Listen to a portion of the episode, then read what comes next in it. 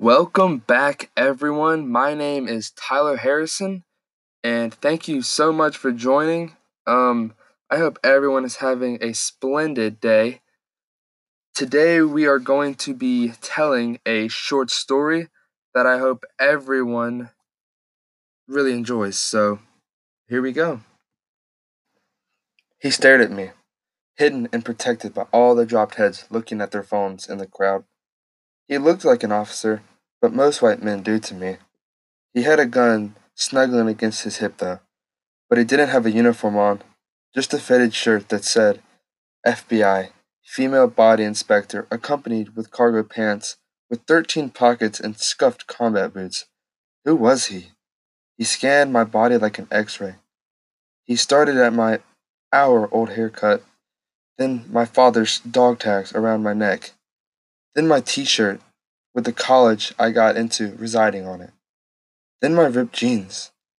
Then my Jordans. His eyes kept going back up to my pants, staring, staring. What was he looking at?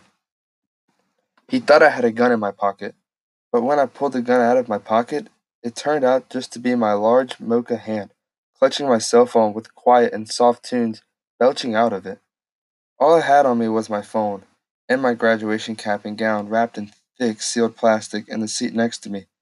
He thought he caught me red-handed, but what it actually was, was black-handed. I was a criminal for the uncrackled black skin painted onto my hands and the rest of my body.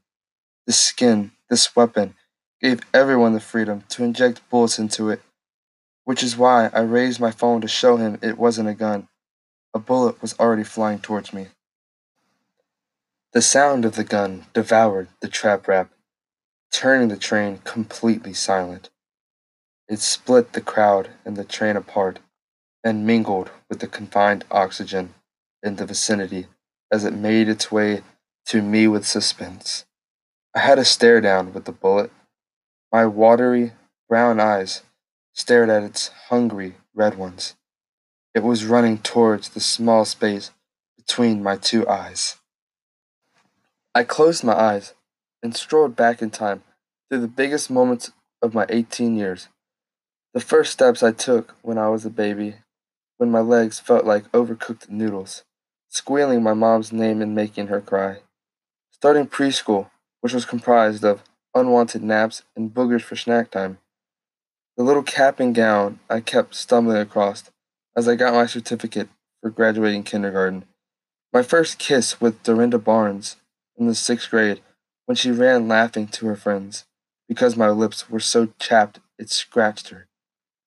The sit-in we had in the cafeteria in seventh grade to get chocolate milk back on the menu.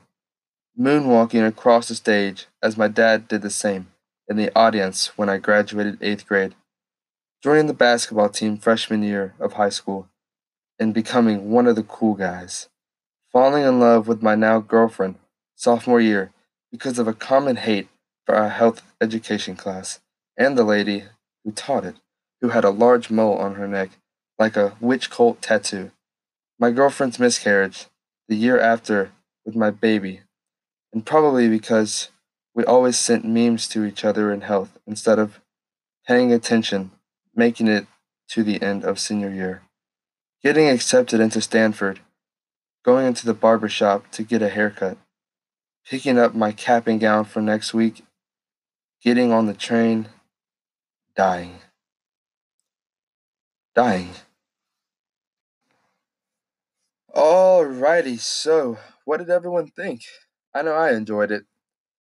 That was a short story that was meant to perceive police brutality and how the abuse of power is displayed through the eyes of a young black boy. This story was inspired after reading Bullet in the Brain by Tobias Wolff. Therefore, I would like to thank Tobias and also Amy Fay for everything. I would also like to thank everyone that took some time out of their day to listen in on an impactful story like this. I hope everyone has a blessed day and may spread the word of these unfortunate times.